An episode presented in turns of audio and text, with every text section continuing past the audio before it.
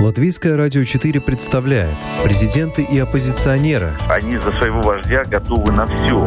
History will not forget what he did. Very special man and president. Монархии и поп-звезды. Ну, какой его бизнес? Ну, Какие-то деньги зарабатывают. Ну, это, конечно, не миллиарды долларов. Чушь. Новые герои и знакомые и незнакомцы. Вообще непонятно, что это за кандидатура. Личности и события мирового масштаба в программе «Мир в профиль».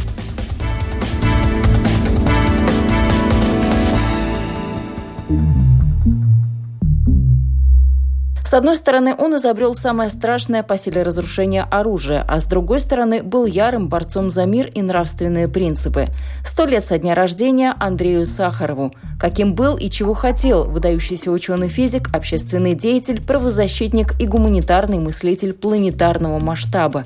Мнения и факты я, Яна Ермакова, собрала в этом выпуске программы «Мир в профиль». Богатым на юбилей и круглые даты выдался 2021 год.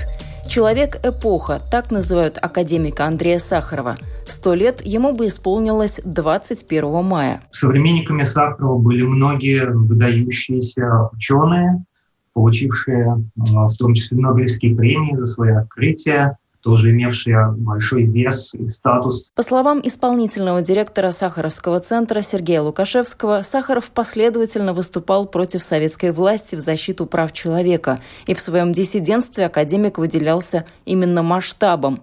Доктор исторических наук Константин Морозов, как никто другой, знает, что история имеет тенденцию повторяться.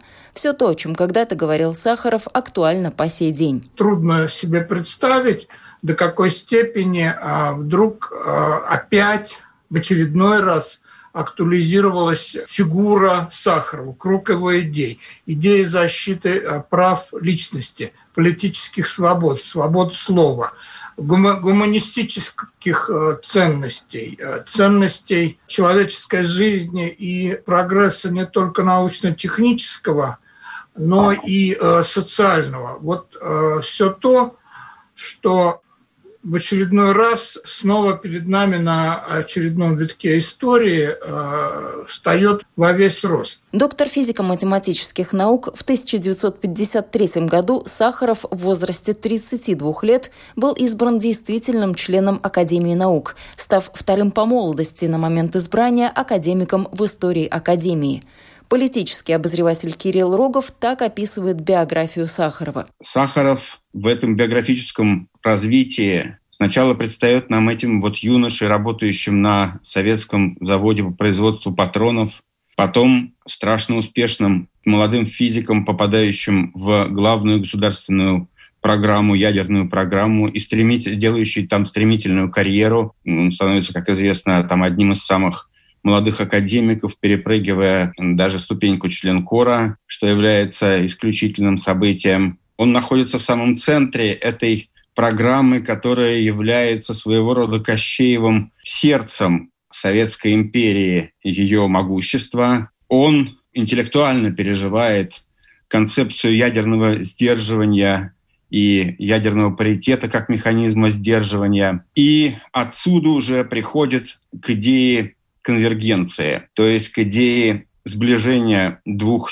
противоборствующих систем, которые конкурируют на мировой арене, сосредотачивая все интеллектуальные и силовые возможности в своих руках вокруг этой конкуренции. Социальный утопизм – так некоторые называют тот путь, который для себя избрал Сахаров. С конца 50-х годов прошлого века академик начал активно выступать за прекращение испытаний ядерного оружия. Внес вклад в заключение Московского договора о запрещении испытаний в трех средах с конца 60-х годов являлся одним из лидеров правозащитного движения в СССР, находился под наблюдением КГБ 60-х годов, подвергался обыскам, многочисленным оскорблениям в прессе.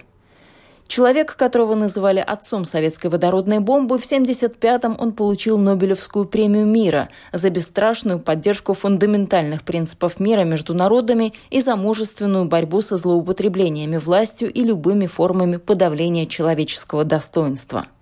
Ушел из жизни Андрей Сахаров в 68 лет. Сам или не сам, версий несколько. По одной остановилось сердце, по другой свести счеты ему помогли – Его жизнь и деятельность была неразделимо связана с величайшими историческими процессами второй половины XX века, определившими во многом будущее всего человечества. Советский ученый и правозащитник Андрей Сахаров умер за два года до распада Советского Союза. Могли бы события развиваться по-другому, если бы он жил дольше. Это навсегда останется одной из главных загадок истории, отмечает историк Константин Морозов. Нам не хватает сегодня таких людей, как Сахаров. Его отсутствие, его смерть в 1989 году, а высказывались э, современниками мысли о том, что э, они не исключали того, что это было и убийство, что его отсутствие вот в этих роковых событиях 90-91 года, 90-х годов не хватало России. Однако свой след в политике Андрей Сахаров все же оставил, говорит Сергей Лукашевский и приводит в пример первый съезд народных депутатов, на котором Сахарова избрали от Академии наук. Тем не менее, Сахаров в ситуации 89 года, последнего года перестройки, на мой взгляд, оказывается реальным, э, настоящим политиком, который, собственно, э,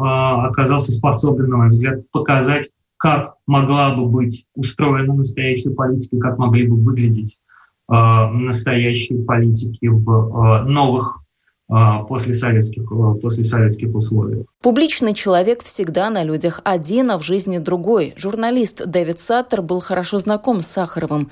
Саттер работал корреспондентом в Москве для Financial Times, и они часто встречались. Завсегдатаем был Саттер и в его квартире. Квартира на Чекалова – это был эпицентр свободы в Советском Союзе. И оттуда а, дух свободы все-таки просачивался в определенных слоях населения. И это было бы невозможно без присутствия Андрея Сахарова, который был как выдающий ученый и, и символ сопротивления. Он символизировал защиту универсальных ценностей в, в Советском Союзе. И это не так мало. Один закон для всех, уважение индивидуалу.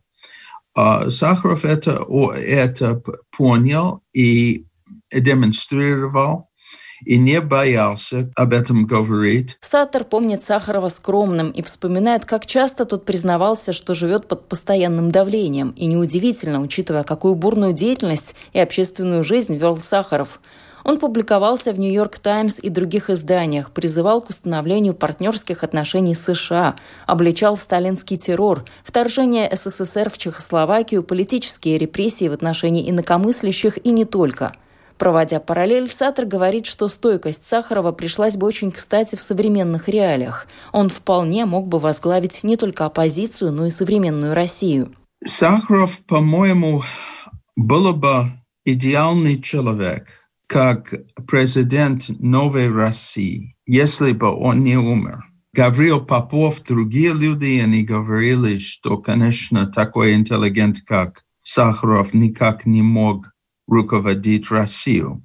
Это был именно такого человека, который Россия требовала uh, с ее историей, который мог, мог сопротивлять именно эти тенденции, которые сейчас преобладают в стране.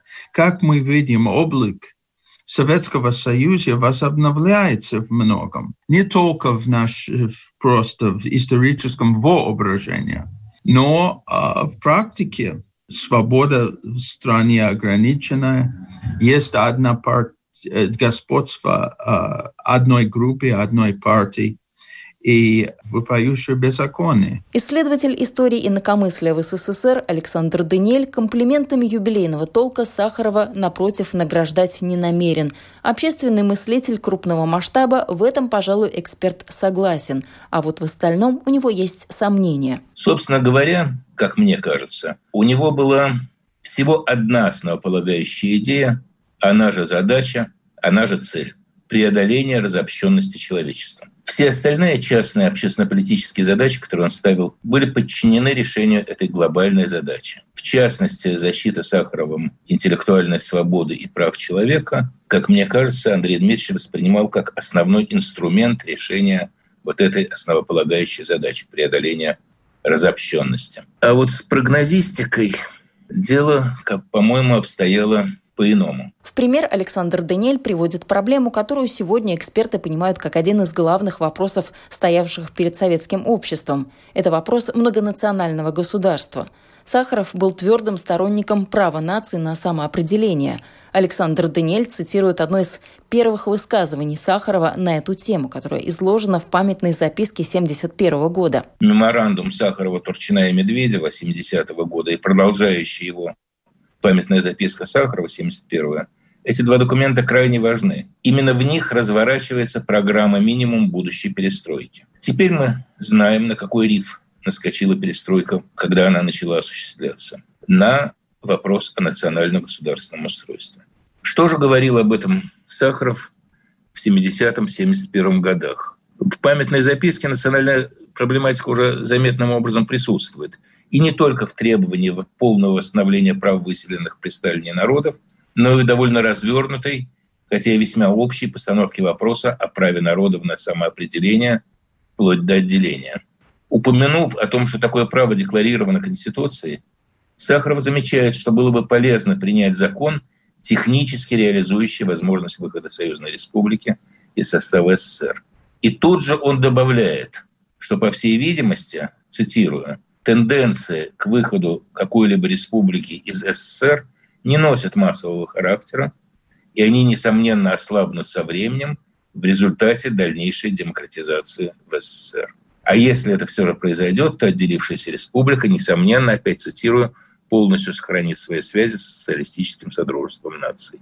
Трудно подобрать пример политического прогноза до такой степени опровергнутого в ходе дальнейшего исторического развития каким Сахаров остался в исторической памяти общества и какую роль он сыграл в свое время.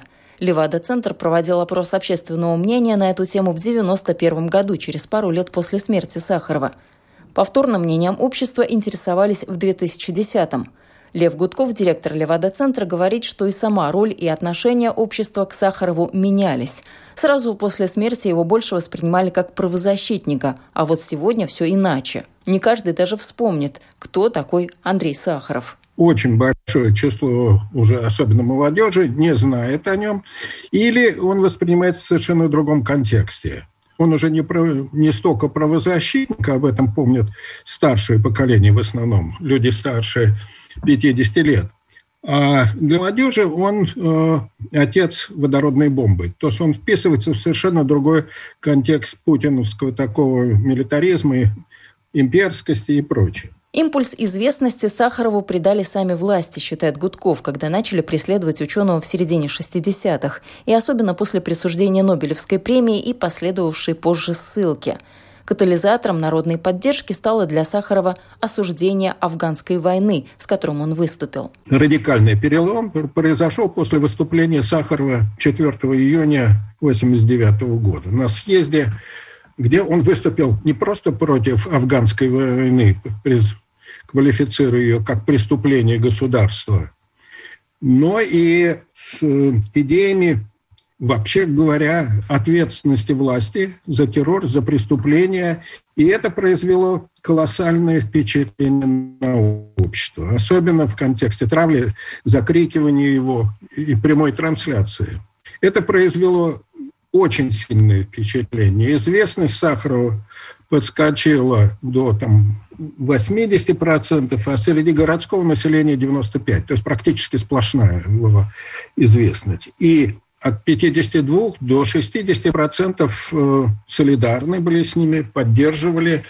А его квалификация афганской войны как преступность разделяли 71%. Напряженность в мире сохраняется по сей день. Конфликты, военные действия, милитаристская риторика представителей отдельных государств. Все это не способствует миру и спокойствию на земле, идеям, которые Сахаров отстаивал в конце жизни. Исполнительный директор Сахаровского центра Сергей Лукашевский возвращается к идее разобщенности. Скорее всего, людям так и не удастся найти общий язык в ближайшее время.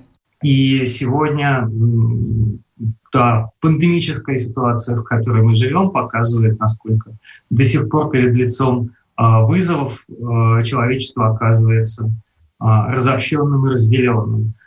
Сахаров говорил, конечно, о угрозе термоядерной войны, Тогда в его речах в условиях холодной войны, да, в условиях холодной войны эта проблема виделась как самое главное и самое страшное. А, сегодня а, интересным образом проблема существует, но восприятие ее казалось по какой-то причине оказывается притупленным, хотя, в общем, а, сама сама угроза никуда не девается. Интересно, о чем бы сегодня говорил и переживал академик Андрей Сахаров, и что в наши дни он считал бы важным, какие угрозы и какие вызовы? Это была программа «Мир в профиль». Для вас этот выпуск подготовила я, Яна Ермакова. До новых встреч!